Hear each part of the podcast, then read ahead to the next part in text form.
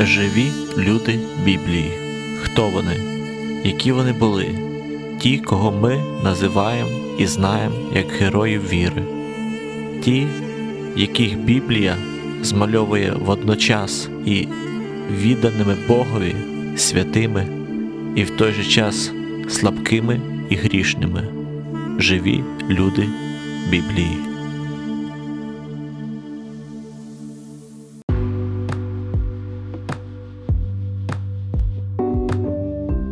Доброго Божого дня! Коли ми читаємо Біблію, ми зустрічаємо ряд персонажів, які так чи інакше е, ми сприймаємо як героїв віри. Більше того, в посланні до євреїв є цілий розділ, який називається Пантеон героїв віри, де перераховані ті чи інші люди, які е, внесені, скажімо, чи які вважав ізраїльський народ, як тих, хто довів е, свою віру, довів свою вірність Господу своїм життям. І ось. Е, наше відношення до цих людей достатньо своєрідне чи достатньо, скажімо, однозначне. Тобто, це завжди ми сприймаємо принаймні так. Це завжди люди, які от такі надзвичайні, які які глиби віри. І достатньо часто ми не помічаємо, що писання трошки по-інакшому або набагато інакше відображає їхнє життя, ніж те, як ми уявляли. І ось живі люди Біблії передача і я, Олег Блощук. Ми якраз і розглядаємо таких живих людей Біблії, так як вони зображені на сторінках Біблії. І сьогодні у нас е, такий персонаж, як Ной. Ноя ми зустрічаємо е, в першій книзі Біблії буття в шостому розділі в достатньо. Таких е, описі такому достатньо сумному, тому що подивився Бог на землю і сказав про те, що е, засмутився він тим вірніше, що е, зіпсувалися всі люди на землі, і ось він вирішив покарати землю потопом і віднайшов Ноя, який написано, що він. Здобув ласку в очах Господа. І ось в е, саме в пантеоні героїв віри, в посланні до євреїв в 11 розділі, якраз про Ноя і сказано, що Ной був одним з тих, хто довів свою віру перед Господом, і якби був такий е, глиба, на яку могли опиратися. Але коли ми читаємо все ж таки. Е, Перші розділи Біблії, це шостий, сьомий розділи. Ми бачимо, що насправді Ной зображений тут трішки не таким, яким ми собі собі його могли уявляти. Ну, по-перше, е, його характеристика справді дуже хороша що Ной був чоловік праведний і бездоганний серед е, людей свого часу. І ось ми читаємо про те, що Бог дав йому е, там. Видіння, бачення того, що йому потрібно збудувати ковчег, е, що потрібно е, запросити всіх звірей, і він буде спасений. В нього було троє синів, це сказано. В тих синів були дружини. І ось оця ціла родина спаслась. І потім ми читаємо дуже цікавий, цікаву історію про те, що і напився Ной напився до такої степені, що пав п'яний е, голий. Ну і пам'ятаєте історію, хам почав з нього сміятися, його один з синів.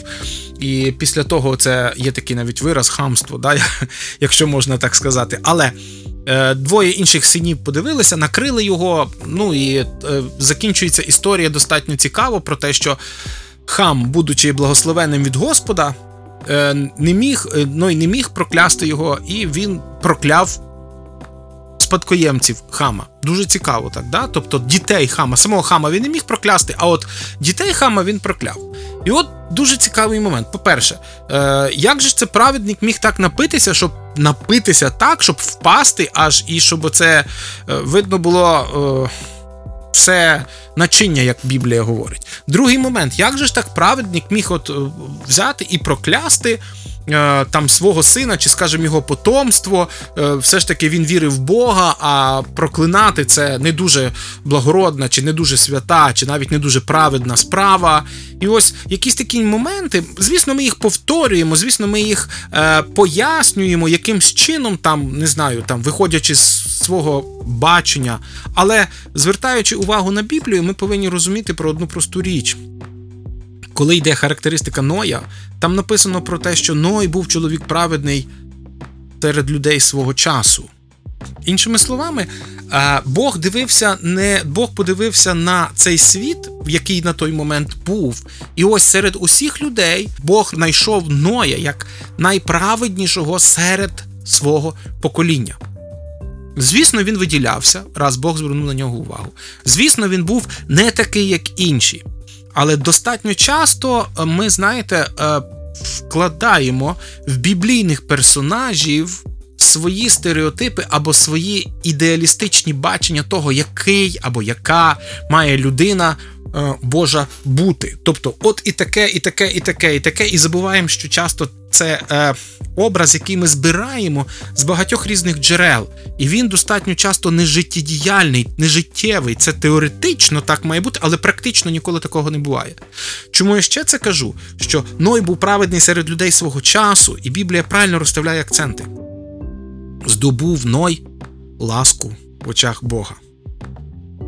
Людина, віруюча людина, щиро віруюча людина може проконстатувати єдиний факт. Те, що ми отримуємо, ми отримуємо через те, що Бог виявив ласку.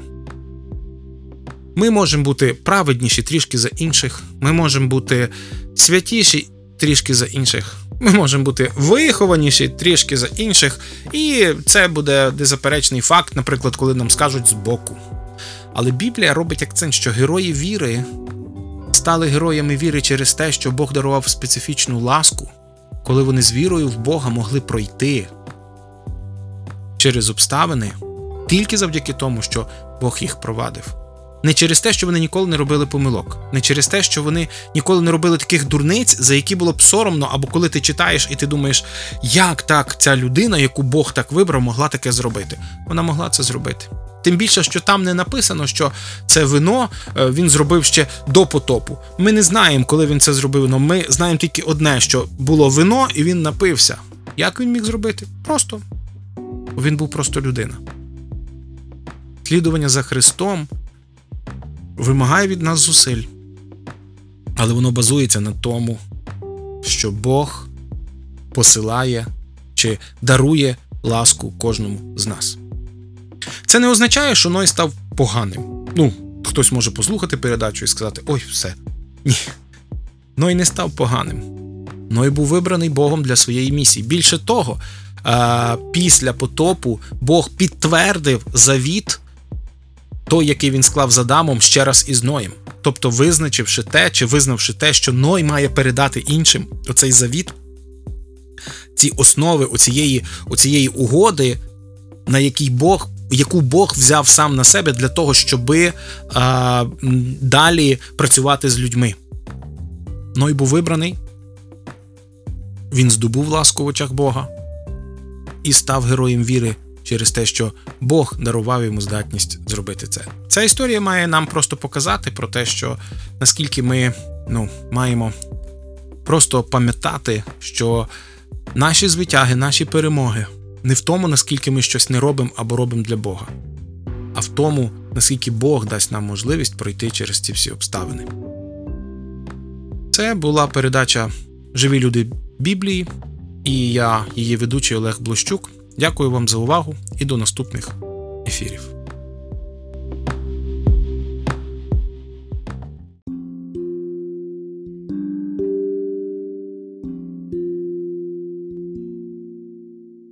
Мої вітання тим, хто слухає наші передачі про живих людей Біблії. Сьогодні ми будемо говорити про, напевне, найрельєфнішу е, особу, особистість книги буття це Авраам.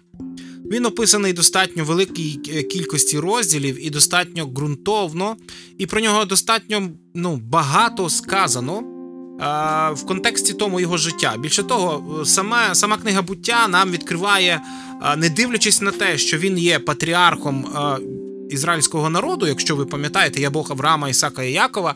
І всі три патріархи були достатньо цікавими людьми і достатньо об'ємно описаними в книзі буття. Авраам, він, знаєте, персона, який достатньо багато при, приділено уваги як в проповідях, так і в різних книгах, так і у всьому. І тому десь описувати його як живу людину Біблії, або, скажімо, достатньо тяжко, тому що воно насправді там достатньо рельєфно. І те, що він продавав, двічі продав жінку, і двічі не вернув гроші. І те, що він, скажімо так, ну. Достатньо власне цікаво реагував на ці всі моменти, на сімейні моменти, коли е, жінка деякі речі робила, а він потім просто відкараськувався. Е, просто нам потрібно розуміти про те, що сам патріарх, сам, от навіть слово патріарх, да, ви Подумайте, будь ласка, патріарх це представник, це найвищий, тобто той, хто стоїть на вершині оцієї всієї людської піраміди, тому що патріархат це коли одна людина, патріарх, тобто самий найстаріший, керує керує цілою, можна так сказати, общиною. І якщо ми згадаємо Біблію, яка описує, що він мав достатньо багато статків, він мав достатньо багато речей, пов'язаних, е, скажімо, з багатством, і достатньо багато людей, так що він міг зібрати цілий таке, знаєте, загін воїнів і побігти там, і там розгромити невелике військо, яке напало в той момент і забрало там його племінника. Тобто він був на керівній посаді найвищий, якщо так можна сказати.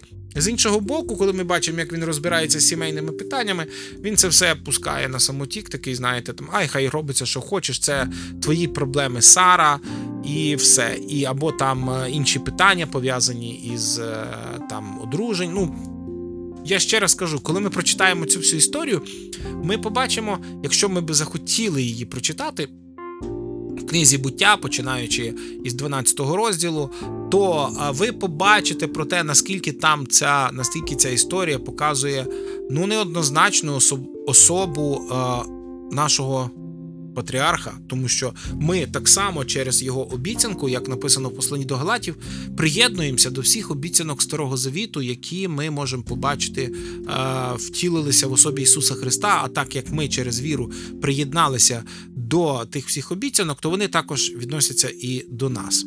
Ну і ви пам'ятаєте про те, що е, обрізання пішло від Авраама, він обрізав на восьмий день свого сина. Він е, він роздав, по суті, якщо взяти, він одружився після смерті Сари. Якщо ще так брати, він одружився ще раз, і в нього було достатньо багато дітей, е, яким він роздав дарунки і відіслав їх далеко, тому що насправді тільки одному, як Бог сказав, синові, е, він мав доручити все, і в одному синові мали благословитися всі народи. Тобто він мав стати ще одним спадкоємним спадкоємцем продовжувачем цього роду, славного, славного роду Авраама. І така вона, знаєте, неоднозначна фігура, тому що коли ти дивишся, то ти думаєш, ну як так? Людина, яка справді мала великі сімейні проблеми, яка боялася, не дивлячись ні на що, боялася е, тих людей, які е, жили біля неї, і тому брехала певним чином. Чи людина, яка так чи інакше, ну там мала всілякі проблеми в житті, як Бог її міг вибрати. І ви знаєте, там є така дуже цікава фраза, яку, до речі, в новому заповіті не раз і не два цитують е, про те, що слухайте уважно, і повірив Авраам Богу, і це зарахувалося йому в праведність. Ще раз послухайте уважно цю фразу. І повірив Авраам Богу, і саме це віра зарахувалася йомусь в праведність. Тобто, насправді, Бог прекрасно знав і розумів стан Авраама, і те, що його праведність недосконала і недостатня для того, щоб стати другом Богу, саме його поведінка. Але от віра в те, що він повірив, в те, що він довірився Богу, в ключові моменти свого життя і почав діяти, тому що насправді біблійна віра, це по суті треба було би перекласти як довіра, тобто це дії на основі певної інформації, яку тобі каже Бог. І ось саме тут, саме в цьому випадку, якраз і це зараховано. Тобто він став е, патріархом, він став тим, на кого треба було рівнятися не через своє життя, не через те, що він був надзвичайно правильним, якщо так можна сказати, а саме через те, що він довірився Богу. До речі, дуже цікаво, що на це звертав увагу. На це звертав увагу сам Ісус Христос, коли говорив про обрізання, тому що Він сказав: не Авраам вам дав обрізання, а Бог. До речі, саме на це, саме про це вказував Ісус Христос, коли говорив і про Мойсея, коли про манну знову, що не Мойсей дав вам манну, а Бог, тому що люди достатньо часто прив'язують якісь дії до певної особи, через які через яку вони довідалися, чи через яку це прийшло, думаючи, що ця особа дала їм ну, якби оцю штуку. Мається на увазі, Авраам дав обрізання. Так, ми можемо говорити, але обрізання це було знаком довіри, тому що воно стало лише після того, як Авраам повірив Богу, це зарахувалося йому в праведність. Він заключив завіт з Богом, і тільки тоді знаком завіту було обрізання, яке мало передатися дітям і дітям його дітей, і цьому навчити мали весь народ, який пізніше мав вирости зі стегон його потомків. Тобто, по суті, якщо ми подивимося, Біблія чому зображає так непросто або, скажімо, неоднозначно нам нашого патріарха чи їхнього патріарха Авраама, саме з тією метою, щоб показати, що саме довіра до Бога привела його туди, е, чи зробила з ним того, ким він став. І саме довіра до Бога, яку він хотів і передати, тому що і його далі нащадки. Е, як Бог їх називає, да, Бог Авраама, Ісака і Якова, тобто і Ісак, і Яків, вони не були такими ж самими досконалими, але саме довіра до цього Бога зробила їх фундаторами великого народу. Тому е, в першу чергу нам треба пам'ятати, що Авраам показує нам, як довіряти Богу. І праведність буде зараховуватися нам, зараховуватись, даруватися Богом саме по вірі, а не зароблятися нами нашим праведним життям. Ці невеликі, здається, акценти, але вони надзвичайно важливі, тому що вони разюче змінюють підхід до нашого життя і слідування за Богом. Думайте про це, пам'ятайте, пам'ятайте, що Біблія озмальовує живих людей Біблії, вірніше так скажемо, живих людей такими, які вони є, не для того, щоб якимсь чином не знаю, розбити нашу віру, а навпаки, щоб зміцнити її і показати, що Господь звертає увагу і бере таких людей, які вони є, і використовує так, як він хоче в своєму плані. Це була передача Живі люди Біблії і її ведучий я, Олег Блощук. Дякую за увагу і до наступних ефірів.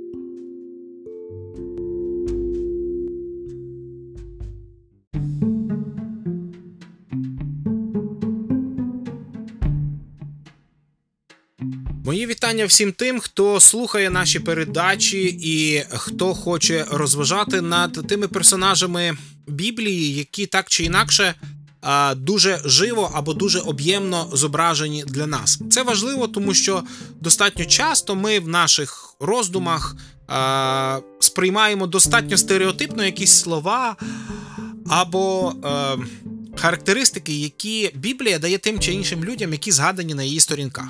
І от сьогодні ми підійдемо до одного персонажа, який з одного боку однозначно названий праведником. Про це говорить апостол Петро. Про це говорив Ісус Христос, згадуючи його, ну не згадуючи його погано, згадуючи просто факт, що він там жив. А з другого боку, життя, яке. Яким він жив, чи вчинки, які були, ви знаєте, вони е, достатньо ну, достатньо цікаві, якщо можна так сказати, для для аналізу. Отже, сьогодні ми з вами поговоримо, не буду ходити далеко, про Лота або племінника Авраама. Е, це теж достатньо відома і достатньо е, цікава особистість, яка зустрічається нам в бутті. Ми знаємо про те, що племінник Авраама вийшов разом із Авраамом.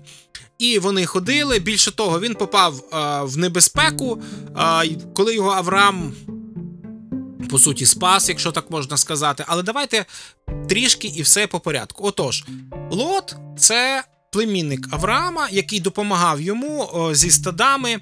Е, який був частиною його родини, і ось, е, якщо так говорити, то е, по суті це була така рідна кров він не претендував, в принципі, ніде на якийсь спадок, він просто був одним з родичів. Але як далі описано? Описано про те, що він теж був достатньо багатий. Тобто він мав свою частину достатньо велику, і їхні а, пастухи почали сваритися. Ми розуміємо, з чим це пов'язано. Це пов'язано з пасовиськами, це пов'язано з водою. Особливо, коли є одне стадо, є друге стадо, і вони одночасно приходять чи на пасовисько, чи на чи до водопою. Декілька таких прикладів ми вже зустрічаємо. Наприклад, в е, книзі буття, коли там, чи в книзі е, Вихід, коли Моїсей мусив відганяти пастухів, коли е, обороняти дівчат, які прийшли е, напувати худобу, пам'ятаєте, да, пастухи прийшли пізніше і почали відганяти дівчат. І він, по суті, якби розібрався з цією ситуацією і дав, щоб ну, стадо напоїлося по тому порядку, по якому воно було. Чому це ми розказуємо? Тому що ці конфлікти були не дивовижними, чи скажімо такими, не якимось виключенням. Це були достатньо звичайні людські стосунки, які так чи інакше зустрічались в той час. І ось як Авраам вирішує, будучи старшим, будучи якби людиною, яка несе відповідальність патріархом, як він вирішує, він він дає право вирішити лоту як е, е, своєму родичу. Він каже: Ти підеш в один бік, я піду в другий бік, ти підеш в інший бік, я піду в другий бік.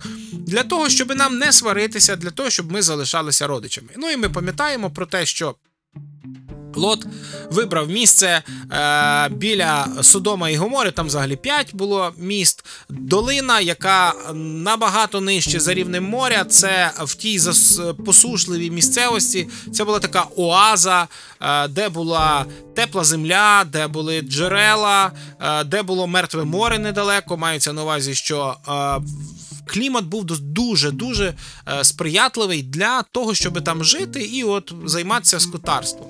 Він пішов в один бік, Авраам пішов в інший бік. Далі ми зустрічаємо лота, коли на коли ми е, ну, якби на ті міста нападають е, кочові, кочові народи, які беруть в полон.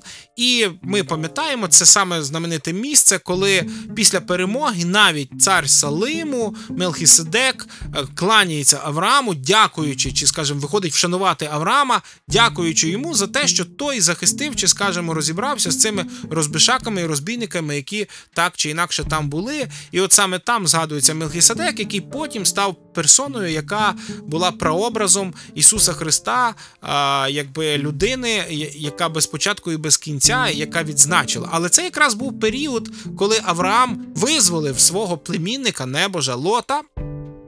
Більше того, пов'язана ще одна з лотом історія, хоча лот сам не згадується. Коли до Авраама прийшли е, три подорожніх, які ми пізніше розуміємо, це були три ангели, і вони сказали про те, що ми маємо знищити Содом і Гомору, як ми можемо втаємничити від Авраама оцю інформацію. І Авраам починає торгуватися з Богом. Він розуміє, хто це такий, тому що історія, пам'ятаєте, там ще й про те, що він буде мати якраз нащадка через рік, коли ці люди прийдуть і. Сара там тихенько сміялася е, в наметі своєму, ще їй зробили зауваження, що ти смієшся, от побачиш.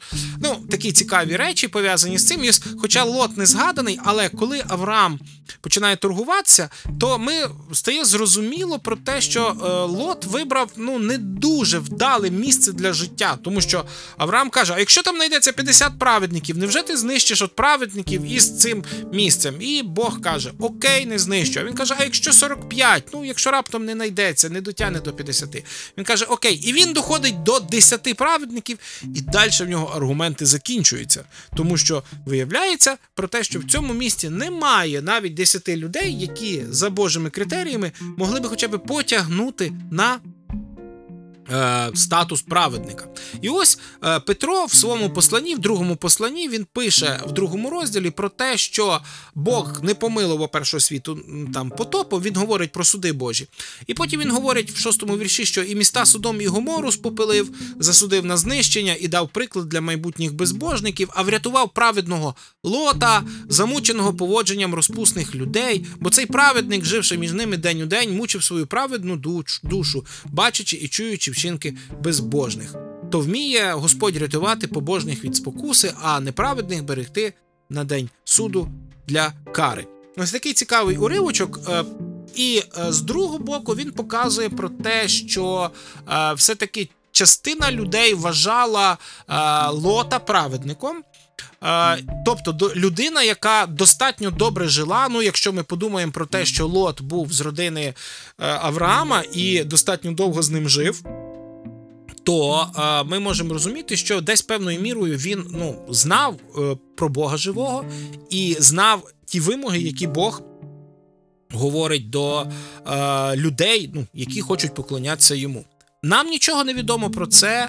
Нам нічого не відомо про е, ті, ну якби про саме про поклоніння саме власне лота. Але Біблія говорить про те, що Бог його спас, не дивлячись ні на що, е, не дивлячись на те, що Авраам не просив за е, лота якби персонально не просив за лота, він говорив в загальному. Разом з тим достатньо цікаво про те, що ангели приходять і спасають власне лота. Тобто, з іншого боку, це дає підставу говорити про те, що ця людина все-таки мала якусь цікаву поведінку, мала все-таки розуміння, як поклонятися Богу і як шанувати його таким чином, щоб Бог звернув на тебе увагу. Ну і далі історія. Ми пам'ятаємо, що Лот.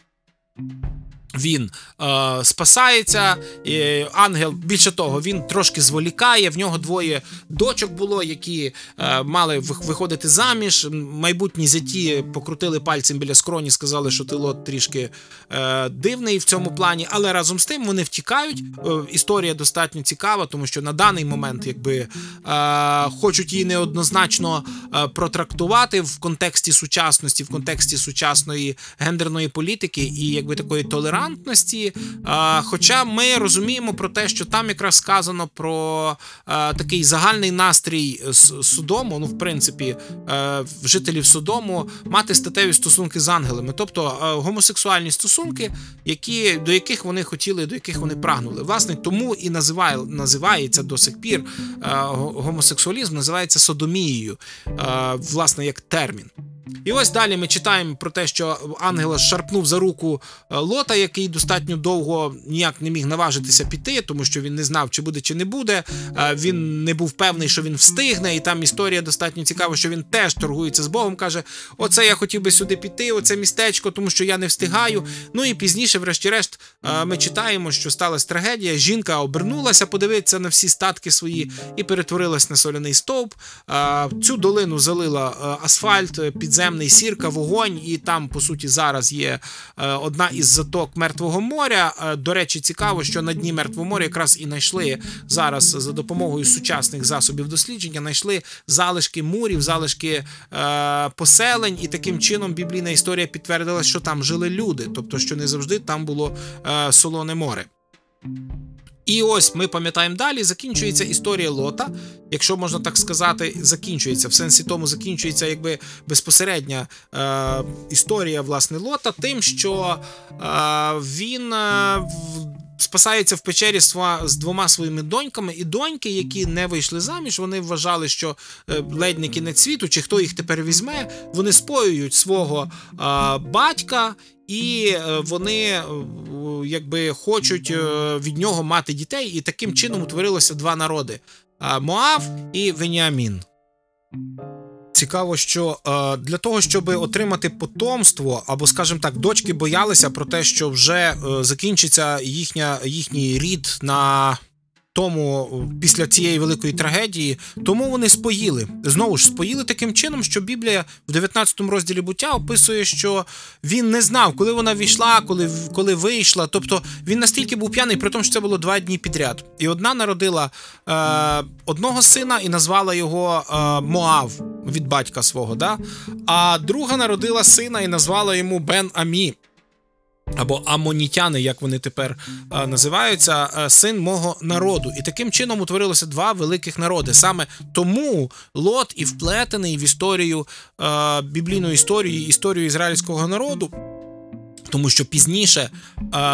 Ізраїльтяни, які виходили з полону з єгипетської неволі, вони обходили, вони не воювали. І що цікаво, що пізніше пізніші пророки вони якраз і засуджували ці народи, коли е, вони говорили про те, що.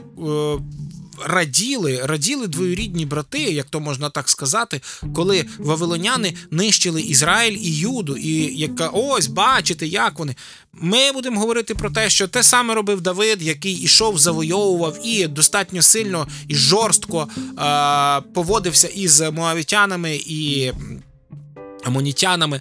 Історія, вона, знаєте, така дуже цікава їхніх стосунків. Але з другого боку, ми бачимо про те, що Лот війшов в біблійну історію і являється як одним з праведників. Знову ж, праведників, яких відмітив Бог, а не які за своїми вчинками були такими праведними. Це не означає, що не треба бажати праведності. Це не означає, що це виправдовує його вчинки, але це говорить нам про те, що Бог може використати будь-кого.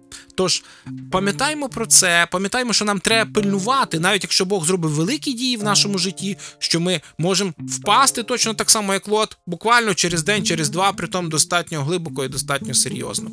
З іншого боку, пам'ятаємо, що Бог може використати нас в будь-який момент, незалежно від того, чи ми відчуваємо себе готовими до того, і будемо казати, так, Господи, чи ми кажемо, о, я такий бідний, нещасний, як мене Бог може використати. Бог може використати будь-кого як знак свого суду чи знак своєї милості. Це була передача Живі люди Біблії, і хай Господь благословить вас задавати питання, думати про своє життя і звіряти його зі словом, і бути чесними із собою перед Богом. Її ведучий Олег Блощук прощається з вами до побачення до наступних ефірів.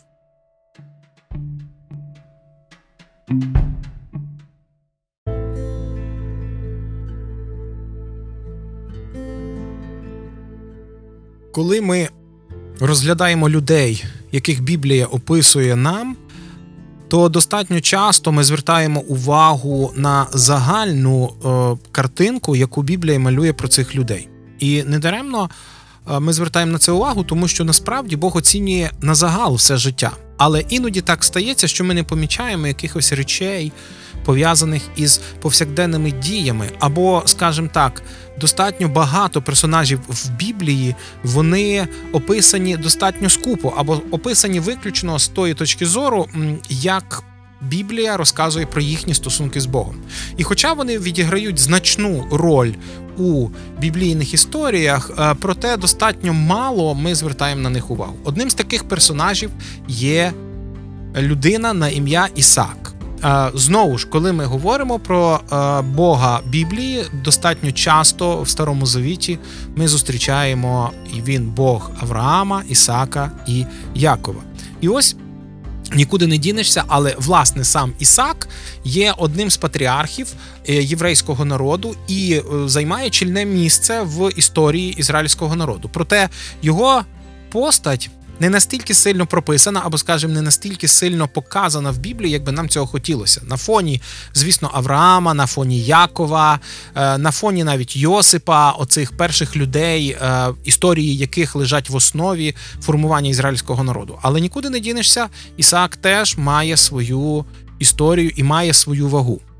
Проте е, він достатньо цікава особистість. Дивіться. По-перше, він був народжений як дитина е, обітниці. Е, дитина обітниці мається на увазі те, що насправді Бог обіцяв Ісакові. І його народження достатньо цікаве тим, що він обов'язково мав народитися від цари. Ніяка інша дитина не могла претендувати на спадок батька Авраама. Хоча в Авраама, окрім Ісака, було ще достатньо багато дітей. Проте від цари був тільки один Ісак. І ось коли він народився, друга історія, про яку е, ми читаємо, коли знов згадуємо Ісака, це його жертвоприношення. Коли батько взяв сина, потім його зв'язав, поклав і заніс над ним ніж. І ось дуже цікаво, можна сказати, що це перша підліткова травма, яку наніс батько своєму синові. Чому? Тому що насправді пізніше про Ісака не дуже сильно і багато сказано. Він був спокійною дитиною. Ну, звісно, коли тебе батько хоче зарізати на вівтарі, ти виростаєш спокійною дитиною, бо розумієш, що батьки можуть з тобою зробити, що хочеш. Але разом з тим він ріс спокійним. Батько знайшов йому дружину, і він її зустрів. Де він її зустрів в полі, ходив виглядати. Кого ж це батько йому, хоча вона була його двоюрідна сестра. Проте насправді далі історія достатньо цікава. Він повторює помилки своїх батьків. Він не був навчений нічого інакшого, окрім того, що Авраам міг йому показати.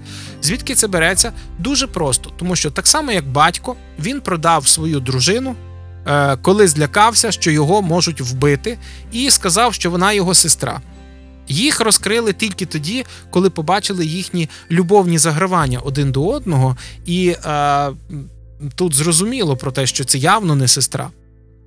Ще один такий момент дуже цікавий. Ви знаєте, коли ми зустрічаємося з людьми Біблії і е, хочемо уявляти їхнє життя, насправді ми повинні розуміти про те, що е, нам треба, або часом навіть ми зобов'язані собі признатися про те, що е, в Біблія досить рельєфно показує не дуже добрі риси. Які були в цих патріархів, або які були в людей, тобто змальовуючи їх живими звичайними людьми. Чому? Тому що в сім'ї е, Ісака був фаворитизм. Що це означає? Це означає, що в нього було двоє дітей, в нього були двійнята, не близнюки, а двійнята. Тобто двоє дітей, е, е, різнояйцеві, як тепер можна сказати. Один спадкував одні риси більше, другий спадкував інші. Один був схожий більше на батька, і батькові він подобався і характером, і е, родом діяльності, а другий був схожий трішки на маму. І був улюбленцем мами. І ось це, розумієте, призвело до розколу в сім'ї. Більше того, коли ми читаємо, призвело до розколу сім'ї в якому плані, в тому, що конкретна пройшла лінія розмежування, коли батько з одним сином, а мама з іншим, і кожен з них займався своїми справами. Наприклад, мама там наговорювала Яковові там свої певні речі, які він мав робити, і які батько не мав знати. А сам Ісаак він балакав зі старшим сином. Е, і він його мотивував до інших речей, про які мати дізнавалася тільки випадково. Тобто, коли ми читаємо взагалі про стан, ми насправді ми бачимо, що е, сам Ісак це була просто звичайна людина, яка була в Божому плані, і яка лежала, призначення якого було саме е, в тому, щоб бути фундатором формування певного народу. Е, розумієте, багато яких речей е, живі люди Біблії показують нам трошки в іншому ключі. Наприклад, ми завжди думаємо про те, що коли Бог кличе нас до якихось звитяг, то він кличе до величезних подій або до величезних подвигів, які ми там читаємо на сторінках Біблії. І багато людей розчаровуються, коли виявляється, що життя з Богом це просто щоденне ходіння і багато дуже нудних справ. І, наприклад, рано чи пізно можна відкрити, що в Бога є просто якесь невелике призначення для мого життя, воно вкрай важливе в Божому плані, але в моїх очах. Ну, воно таке якесь дріб'язкове. Тому що коли ми дивимося на життя Ісака, ну не було в нього великих е, якихось е, там злетів чи якихось е, великих перетурбацій. Він продовжував справу батька, він пас вівці, він жив, в нього була дружина, в нього були діти, він виконував своє призначення. Так, він мав навчити дітей поклонятися Богу. І насправді він цьому навчив, тому що коли Яків тікав з хати, то він знав, коли Бог до нього говорив, що це Бог до нього говорив. Тобто ідею богопоклоніння сам Ісак передав, так само, як він її взяв від свого батька. І це величезний плюс. Але разом з тим, призначення Ісака було тільки в тому, щоб бути одним з патріархів народу, через який явиться. Христос. Це дуже співзвучно з тим, що Павло пояснював коринтянам, коли е, розглядав ідеї, які вирували в них в голові, про те, що е, поділення мають бути, хтось вчить. Хтось е, послідовник такого вчителя, хтось такого, хтось Петра, хтось Аполоса, хтось Павла, а хтось взагалі Христовий. І сам Павло підводить таку риску під оцими роздумами про те, що всі ми співпрацівники всі вкладаються в духовний ріст корінтян, всі одинаково будуть мати похвалу від Бога. І насправді всі апостоли вважали себе скоріше виконавцями якоїсь певної невеликої ролі і ніколи не е, хотіли виставити себе за якесь велике ЦБ, яке претендує на якусь надзвичайно важливу роль. Вони це робили в посвяті до Господа, роблячи свої невеликі справи. І в принципі, це якраз і хотів Павло донести до коринтян про те, що наша посвята Богу має бути в тих справах, які зараз нам Бог доручив. Це не означає, що ми. Е, Автоматично станемо якимись надзвичайними людьми, тому що коли розглядаємо навіть того ж самого Ісака, в нього і залишилися його комплекси і стереотипи, які він отримав від батьків. Але це не було головним, це не було визначальним, коли він слідував за Богом. Він розумів, що з цим треба щось працювати, щось не розумів, щось впливало на його життя, щось не впливало на його життя. Але разом з тим посвята залежала виключно від Бога, а не від того, як я відчуваю своє життя в контексті оцих всіляких переживань. І отак, розглядаючи життя якихось людей, е, е, життя чи живих людей Біблії, коли ми розважаємо над тим, як вони жили, і як Бог використовував їх, не дивлячись на їхні характерні риси, особливості, проблеми і навіть гріхи. Ми маємо зміцнятися все більше і більше в тому, що ми можемо спокійно йти за Господом і довіряти йому, тому що він через нас все одно втілить якийсь свій план. Нам треба над собою працювати, але пам'ятати про те, що довіряючи Богу, ми можемо виконати його призначення, яке він запланував для нас, знаючи наші проблеми, наші переживання, наші стереотипи і наші комплекси. І часами навіть використовуючи це для того, щоби якнайкраще втілити свій план. Це була передача Живі люди Біблії і я, Олег Блощук, її ведучий. Дякую вам за увагу і сподіваюся, що до наступних ефірів.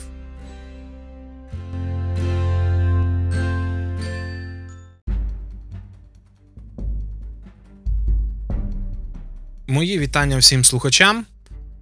Сьогодні ми з вами розглянемо людину, яка описана в Біблії, ім'я якої достатньо часто було вживаним е, в середовищі єврейського народу. Це ім'я Юда. І в це буде е, мова йти про біблійного персонажа, одного із синів Ізраїля або Якова, як кажуть, це Юду який поклав основу цілому коліну, з якого потім був Давид, і з якого потім був наш Спаситель Ісус Христос. І ми сьогодні будемо дивитися, як Біблія описує цього персонажа. І з вами буду я, Олег Блущук. Ведучий нашої рубрики Живі люди Біблії, і е, просто ми давайте подивимося, як насправді Біблія описує цю людину. Отже, в першу чергу, чи скажемо так, на самому початку, звісно, нам сказано про те, що він е, був е, сином, він був сином Лії і одним з синів Лії. І він перше зустрічається в переліку синів Якова. А от далі, далі йде дуже цікаво. Далі е, історія Юди, вона по суті починається розвиватися на тлі історії Йосипа, улюбленого Якового сина. І ось е, перший раз, коли ми зустрічаємося з цією людиною, чому це важливо? Тому що Важливо, е, скажімо, розглянути цю особистість, тому що е, з одного боку е, ми знаємо про коліно Юди. Ми знаємо про те, що це коліно було одно з дуже сильних в Ізраїлі, і пізніше це стало князівство королівство, е, яке вже ж було окремим окремим е, королівством на ну, на противагу ізраїльському північному царству, скажімо так. І ось тут виходить, що е, дуже часто ми, коли говоримо коліно Юди, Лев з коліна Юдиного, ми достатньо часто знову ж ідеалізуємо або як мінімум малюємо картинку, е, що патріархи або ті, хто були засновниками цього коліна, вони були такими, знаєте, е, дуже такими побожними чи дуже серйозними, що Бог їх використав. І це завжди призводить в нашій голові до певного конфлікту, тому що коли ми порівнюємо своє життя, ми бачимо, що воно недосконале. І ось наша передача, коли ми говоримо про живих людей Біблії, вона показує, як Бог вплітає в свій план людей, які ну так чи інакше не вписуються в рамки, які ми ж самі придумали для біблійних персонажів. Звісно, є такі персонажі, е, які надзвичайно чисті, чесні, високі, і це пророки, це багато людей, які хотіли догоджати Богу. І ми не говоримо про те, що таких немає в Біблії. Ми говоримо про те, що е, в Біблія чесно описує. Дуже багато різних людей, які були в Божому плані і які послугували досягненню Божої мети. Отже. Зустрічаємо ми е, Юду, або, скажемо, вперше зустрічаємося із ним. Це 37-й розділ е, книги буття, якраз саме про Йосипа, коли описана історія протистояння, протистояння Йосипа як улюбленого сина, і е, братів, які пасуть десь далеко вівці. І ось коли Йосип приходить, всі пам'ятають, або, скажімо, більшість людей пам'ятає цю історію, що брати, подивившись на цього улюбленця, тим більше, що він розказав про свої сни, про те, що всі мають поклонитися йому а був передостаннім е, сином, мається на увазі, що він ніяк не міг претендувати на е, головні ролі, якісь такі. Так от він, е, що всі вклоняться йому, і звісно, в них була ревність. І що ж стається? І стається, що вони кидають його в рів. Кидають його навіть не в рів, колодязь, там різні різні можна е, прочитання мати, але разом з тим садять його таким чином, щоб він не міг втікти, і починають вирішувати. І ось було дві думки. Перша думка про те, що треба його вбити. Друга думка, е, скажімо, це була саме перша думка, і проти неї повстав первенець. Він розумів, що це надзвичайно серйозно. Рувим був проти цього, він хотів якимсь чином спасти.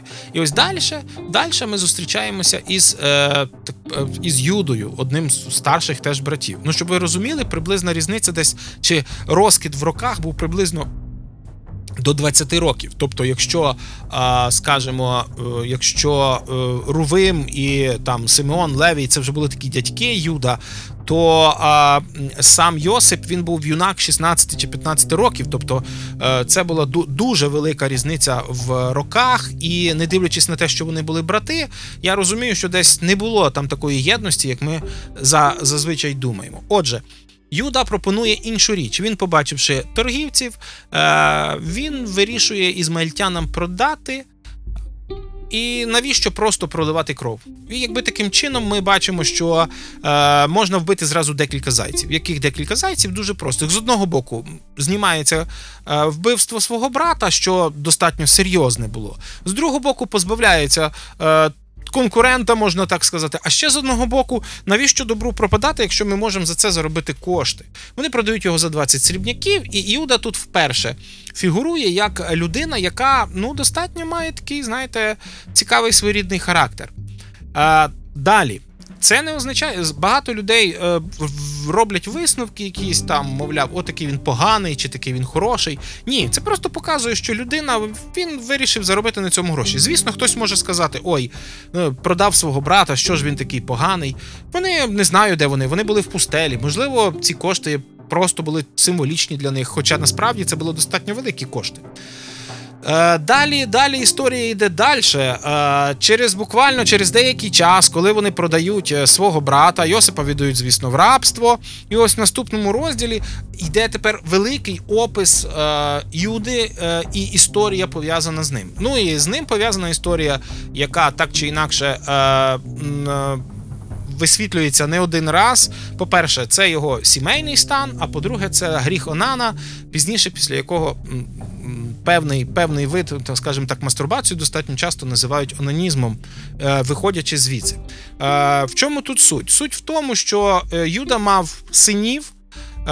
І старшого одружив. І ось старший помер. Там написано про те, що Еру е, був лихий в очах Господа, і Господь його забрав, або, скажімо так, Господь вбив його, як тут сказано в Святому Письмі. Тобто помер один брат, е, в нього була невістка, в нього вірніше, в нього була дружина, невістка Юдина, яку звали Тамара або Фамарь російською. Е, Онан одружився або, скажімо, е, вступив в леверативний шлюб з нею, батько віддав. А третій син, е, третій син він був занадто е, молодий, якщо можна сказати, селах. І він ще не міг якби одружитися з Тамарою. Ми розуміємо, в чому суть заключається цієї історії. І ці, історія ця заключається в тому, що на сході жінки-вдови вони достатньо це була достатньо незахищена верства населення. Чому? Тому що чоловіки це була основна основні е, працівники, це були ті, з ким достатньо сильно рахувалися. А якщо ти була вдова, де ще й була бездітна і ще здалеку десь звідкись, то це взагалі була дуже незавидна доля в тебе.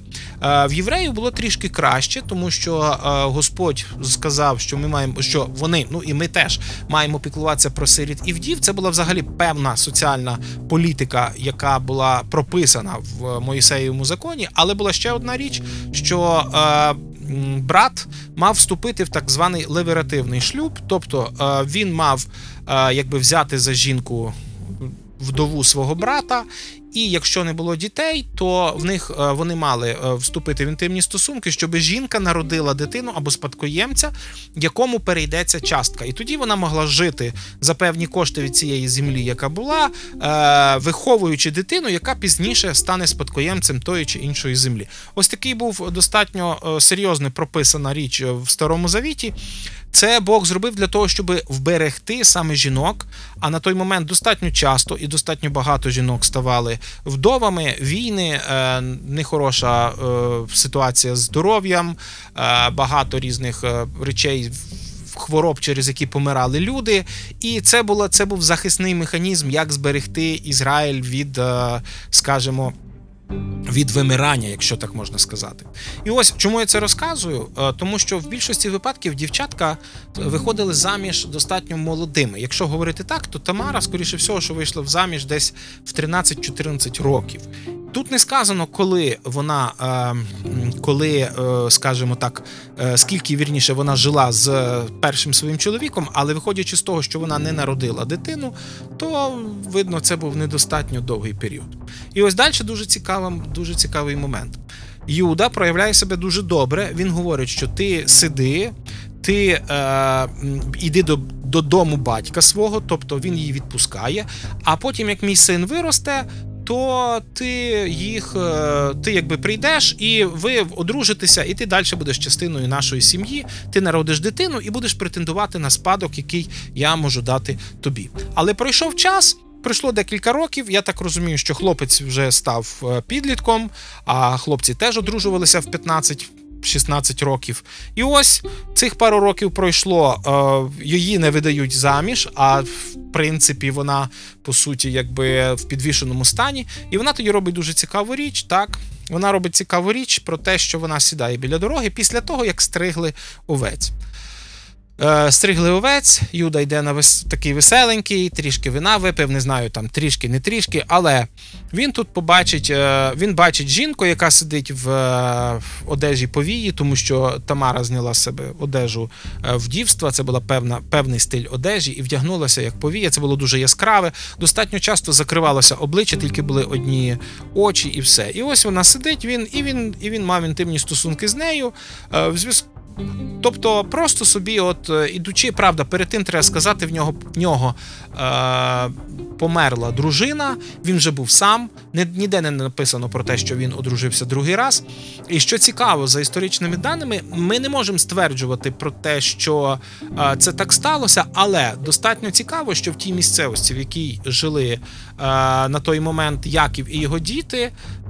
Поклонялися різним. Поклонялися ті самі Астарті, е, поклонялися там різні назви були е, богиням плодючості. І ось під час сівби, під час збирання врожаю і під час е, стрижки овець були різні там різні. Дійства, які, якби скажімо так, окультні, якщо тепер можна сказати, які стимулювали для того, щоб е, не стимулювали, а були направлені для того, щоб якби стимулювати плодючість. Од- Однією з цих частин, однією частиною важливою, це саме були якраз статеві стосунки, коли вважалося, що саме чоловік таким чином поклоняється богині плодючості, і от буде плодючість. Тут не сказано в Біблії про це, але оці моменти опосередковані, коли було стрижіння овець, коли, коли ішов е, Юда, і коли він побачив повію, і коли в нього виникло бажання, це питання заключається в тому, що ніхто не знає. Біблія про це не стверджує, але десь в цьому плані, десь. Розум його був. Чому я це розказую? Тому що коли ми сприймаємо, наприклад, всіх е, дітей Якова, і ми знаємо, що Яков поклонявся Яхве, і ми знаємо, що Йосип був навчений поклонятися Богу і тримався дуже сильно його, автоматично ми. Е, Якби перекладаємо чи, чи уявляємо про те, що всі діти, всі брати точно так само поклонялися Богу, як і Яків, чи як і Йосип. Цього Біблії не сказано. Навпаки, показано якраз трішки іншу ситуацію, що не так вже й вони сильно е, поклонялися е, Богу, е, ну скажімо так, Яхве, так як ми собі уявляємо. Чому я це розказую? Тому що далі насправді, насправді історія іде, розвивається далі. Тамара завагітніла, її мали принести, е, її мали побити камінням за розпусту. е, Вірніше, навіть достатньо серйозно. Юда сказав, що її навіть треба спалити, е, і це було це було надзвичайно серйозно. Але вона говорить про те, що чий це перстень, чия це палиця. Це були завжди, знаєте, унікальні речі, по яких пізнавали хазяїна. І Юда визнає про те, що Тамара була набагато справедливіша, тому що він її не віддав. Е, чи чи він її не видав заміж, щоб вона мала е, дитину і могла увійти в його сім'ю. Вона народила двох дітей, і ці двоє дітей були зараховані за тих дітей, які померли, і вони стали князями. Потім коліна Юдиного. Вірніше з їх з них пішли потім князі, які керували коліном Юди. Чому я це розказую? Тому що тут явно прослідковується про те, що Юда ну не настільки він був віри, вірний Богу, і не настільки він був такий гігант, який би мав бути. Але що далі відбувається? Далі відбувається наступна історія, коли ми вже читаємо про Йосипа, Йосипа купили. Знову зустрічаємося ми з Юдою уже набагато пізніше, уже через декільканадцять років, коли Йосип став уже другою особою в Єгипті, і коли стався великий голод. І ось ви всі пам'ятаєте дуже цікаву річ про те, що вони прийшли, е, сини Якова прийшли в е, Єгипет купити хліб, і Йосип їх зустрічає і говорить: ви ж пигуни, ви прийшли вивідати нашу землю. Вони кажуть ні, і розказують історію. І ось дуже цікаво про те, що вони починають розказувати історію про те, що один з їхніх братів, от помер і не зрозуміло як. Тобто, іншими словами, ми бачимо, що оця оця, оця легенда вона так і в них живе далі. І ось е, пам'ятаєте ви, хто пам'ятає, хто не пам'ятає, Йосип каже про те, що «Е, приведіть мені останнього брата, і тоді я подумаю, побачу, що ви не обманюєте. І ось тут випливає на. Е, цій історії випливає на перший план якраз два брати. Один з них це Рувим, а другий з них це Юда. Ну, два старших чоловіки, два. Дядьки, якщо так можна сказати, які беруть на себе відповідальність, тому що коли е, вони приїжджають додому і вони говорять, розказують батькові про те, що е, треба ну, купити, якби що з ними сталося, і через деякий час треба буде знову поїхати купити хліба. І вони кажуть, що має поїхати один е, із останніх синів. То е, Рувим бере на себе відповідальність. Він каже, що ти можеш бити моїх дітей. Е, таким чином, а пізніше, пізніше Юда бере так само на себе відповідальність за останнього свого брата Веніаміна. І коли стається ця історія далі з Йосипом, а суть чого заключається, що Йосип не знав, наскільки сильно змінилися брати, тому що пройшло 22 роки після того, як його продали в рабство, і він випробовує своїх братів, дивиться, як вони будуть себе вести.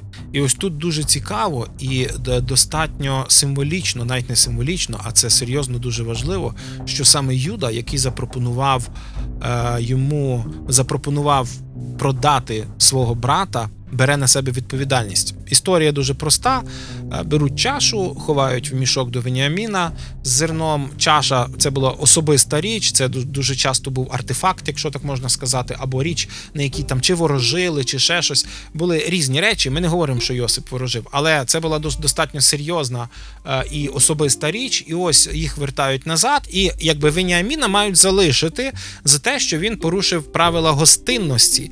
І ось тут якраз виступає є Юда, е, який починає просити. І він, і ми бачимо про те, що цей час, який був в нього, коли він постійно думав про свого брата, або я не знаю, чи він постійно думав, але ми бачимо, як, яка проходить в нього зміна. І ось ця зміна, яка він говорить про те, що він сам, по-перше, просить слова, і, по-друге, пояснює цю історію. Тепер вже не в контексті тому, що наш син якимсь чином там помер, незрозуміло як, ой, син, вибачте, наш брат. А він розказує про те, як, як це все сталося. І він розказує про те, що якщо цей брат не прийде, то батько наш помре з горя. Тому він каже: Я готовий залишитися в рабстві тут, аби відпустити нашого найменшого брата. Історія полягає в чому?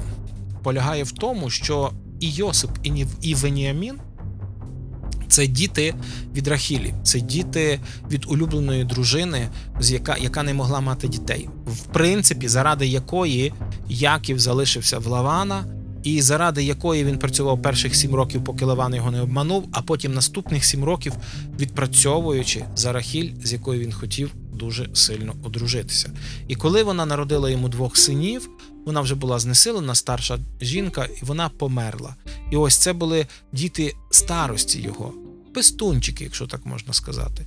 Ми не можемо звинувачувати, чи не будемо давайте звинувачувати Якова в тому, що він сильно любив цих своїх дітей, але можна сказати одну просту річ, що а, Юда прекрасно розумів, що відбувається. І ось коли було протиставлення на початку про те, що Йосип говорив, що ви всі мені вклонитеся. Початок конфлікту був покладений тоді, що всі знали, що батько набагато більше любить Рахіль і тих дітей, яких вона породила, ніж їхню маму Лію. Хоча Лія була на- на- народила набагато більше синів, і вона, вона сама більше любила Якова і сама більше за нього трималася і ревнувала до Рахілі. Хоча що ж ти зробиш? Така, така вже була ситуація в них в сім'ї.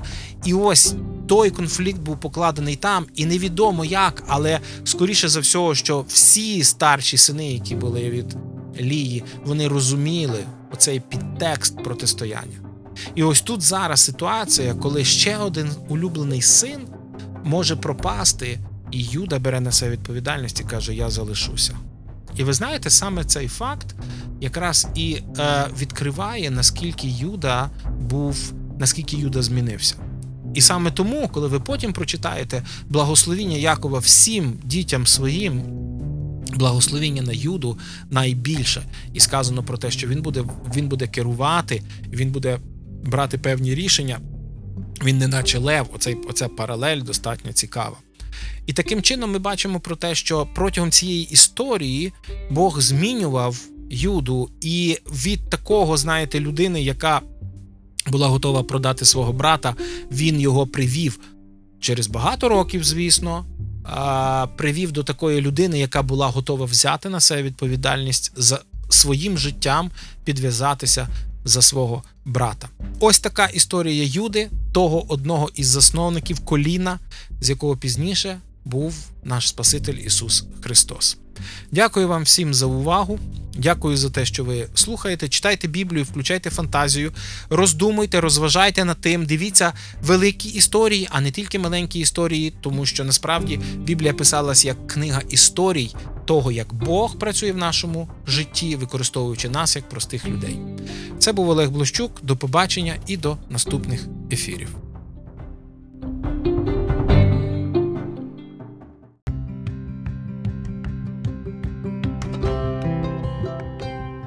Мої шанування всім слухачам. З вами Олег Блощук, і сьогодні ми знову будемо розглядати постать зі старого завіту і е, включати свою уяву, або, скажімо, описувати його життя не так, як ми звикли е, дивитися з висоти віків і уявляти собі е, величезну постать одного з патріархів ізраїльського народу, а дивитися на живу людину, як його зображає Біблія. Вірніше, включати свою уяву. І це буде патріарх Яків. Ну, ви пам'ятаєте, я Бог Авраама, Ісака і Якова.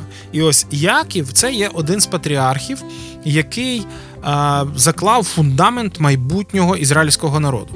Про нього дуже багато сказано, про нього дуже багато вже розповіджено, можна так сказати, різних історій, і про те, що його е, ім'я означає хитрун або брехун, це там синоніми певні, і те, як він народжувався, да, що він йшов за своїм братом, а, і те, як він був улюбленцем мами, а брат його був улюбленцем е, тата, і ось оцей конфлікт. Але хочеться сказати одне: перше.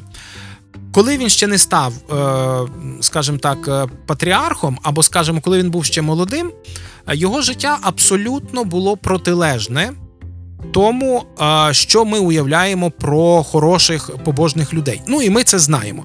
Він був брехун, він був такий домашній синочок, такий з гладенькою шкірою, такий, знаєте, такий випищений мамою син, якого вона надзвичайно любила. Ну і в принципі, якщо говорити так, він розбирався в домашньому господарстві. Його брат був такий, знаєте, брутальний такий е, хлопець степу, пах димом, пах оце потом, був волохатий.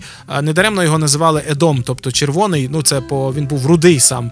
І ось е, це якраз протистояння двох синів і заклало основу цього такого конфлікту, чи скажімо, відношення батьків, різне відношення батьків до, до синів, і заклало основу конфлікту. Але Деякі люди люблять говорити про те, що не дивлячись ні на що, Яків все-таки пам'ятав про Бога там, і от згадують, як там драбина Якова, коли він спав, і там поставив жертовник і сказав, що я тут принесу жертву, і всякі такі інші речі.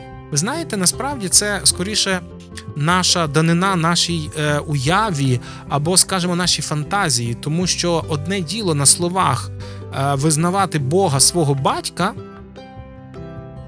І інше діло стилем свого життя е, пропагувати те, в що ти справді віриш. А якщо ми подивимося на життя Якова, то до одного ключового моменту він вірив виключно у власні свої сили. Він він вірив в те, що якимсь чином йому все-таки вдасться викрутитися. І ось оцей найбільший конфлікт, який він пережив в житті, що виявляється, що не дивлячись на те, який він брехун, на нього все-таки знайшовся більший брехун у вигляді його власного рідного дядька, який його обманув відносно дружини. Ну, щоб ви розуміли, е, дуже часто на сході було таке, що жінка-дружина вона сиділа з таким серпанком на обличчі, якби це була признак цноти, і це було признак того, що вона посвятила себе тільки чоловіку. І чоловік тільки під час першої шлюбної ночі міг побачити її обличчя. Ну, вірніше, побачити вже обличчя жінки, з якою він одружився. І якщо ви пам'ятаєте, Яків він е, ну він щиро вірив, що що це що це Рахіль. А а батько підсунув лію, і все. І, І він навіть не був, навіть не міг собі уявити, що його такого великого брехуна, того такого чоловіка, який зміг обманути, знав, як це все робити, обмануть. Ну і пізніше ви пам'ятаєте цей конфлікт. Перед тим він працював 7 років за свою дружину, а після того мав відпрацювати ще 7 років. Далі ми читаємо історію про першу е, генну інженерію, якщо так можна сказати. Тобто, перший, коли він е, навмисно привчав, ну тобто Павлов, напевне, вчився в Якова, як як привчати тварин до певної е, послідовності дій, тому що насправді він зробив знову ж хитрість і знов обманув. Більше того, коли ми читаємо, він настільки обманув свого тестя, що його сини, сини Лавана, були злі і хотіли вбити Якова. І ось іде, ідуть події за подіями. Він тікає. Вони е, дружина. Е, Така сама прекрасна жінка, як як і її чоловік, е, краде домашнього божка і так, якби робить все для того, щоб приховати, що вона зробила. Там дуже великий такий такий конфлікт стається. До якого моменту? До моменту, коли він зустрічається з своїм братом е, Ісавом. І ось коли йому кажуть, що йде Ісав, а з ним 400 озброєних чоловіків, і ось тут він стоїть на Рубіконі або, скажімо, на точці, в якій йому ну, не знати, як, як вирішувати. І дивіться, і навіть тут він починає працювати за старою схемою. Він посилає йому дарунки, одне стадо, друге, третє, щоб задобрити брата, поки ще той далеко. Тобто, поки він ще йде, він там перегорить всередині, і тоді прийде, може, може добріший. Потім він розділяє свій табір і ховає одну частину дружин з дітьми, щоб ну, щоб не досталося його його братові, якщо він буде разом злий. Тобто він і далі, далі шукає виходи. І ось тут якраз відбувається оце боріння з ангелом яке стало відправною точкою, коли він був названий Ізраїль. Тобто Бог насправді це не була похвала. Ім'я це не була е, ім'я Ізраїль, богоборець або той, що боровся з Богом. Це не була похвала Якову. Це була якраз констатація факта його всього життя. І це був як остаточний присуд, що ти борешся з Богом, з його з його вибранням, з його волею, але Бог все одно робить в тобі ті речі через тебе, скажімо, які е, ти навіть не хотів би робити. І ось далі починається історія тепер, власне, як патріарха, тому що саме тоді проходить зміна. Але, не дивлячись ні на що, Яків і далі починає дуже-дуже е, тяжко вчитися. І він насправді в Божому плані не був той чоловік, який вчився зразу з ходу, і такий, знаєте, як як то кажуть, хапав все е, на на, ну, на люту, як така приказка. А він дуже тяжко навчався. І далі починається його історія як патріарха, як як керівника цілого роду і як батька. І ось тут я хочу зробити трішки невеличкий анонс в тому, що в нас буде цілий. Е, цикл таких наших роздумів і розглядів біблійних персонажів а, про, про темі батьківства. І ось там ми розглянемо Якова як батька, тому що саме далі ця тяжке навчання було в нього як батька, який мав як патріарх, як засновник роду, далі жити і вчити дітей поклонятися Богу. Слава Богу, що історія Якова закінчилася позитивно, про те, що Бог був вірний тій обіцянці, яку він обіцяв ще Авраамові.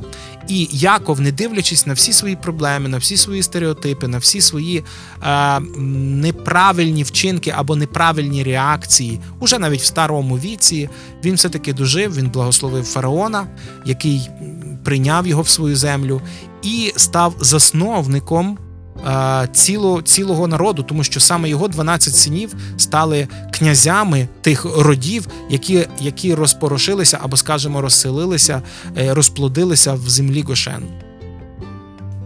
Висновок достатньо цікавий можна зробити з життя Якова. Ви знаєте про те, що ми самі можемо бути богоборцями, навіть не, не відаючи про це. По-друге, формальна віра в Бога і наші формальні слова, які ми говоримо, вони ніколи не будуть відображати істинний стан того, що ми будемо робити. І рано чи пізно настане момент, коли ми прийдемо і, чесно кажучи, е, станемо перед розбитим коритом. Тому що Богу важливо про те, щоб ми були справжніми послідовниками Його і тими людьми, які щиро поклоняються йому, якщо ми вплетені в його план. Яків був вплетений його план, і Бог ніколи не залишав його. Будь-яка дитина Божа, яка визнала Ісуса Христа за свого Господа, вона вплетена в Божий план. І будь-яка людина, яка не визнала Ісуса Христа, вона теж вплетена в Божий план, просто вона цього не усвідомлює. Так от давайте ми, як діти Божі, не будемо тугодумами і такими е, недоучками, як Яків, який дуже тяжко вчився, а будемо самі шукати і займати активну позицію. Це була передача Живі люди Біблії. Її ведучий Олег Блощук. Дякую вам за увагу. До наступних ефірів.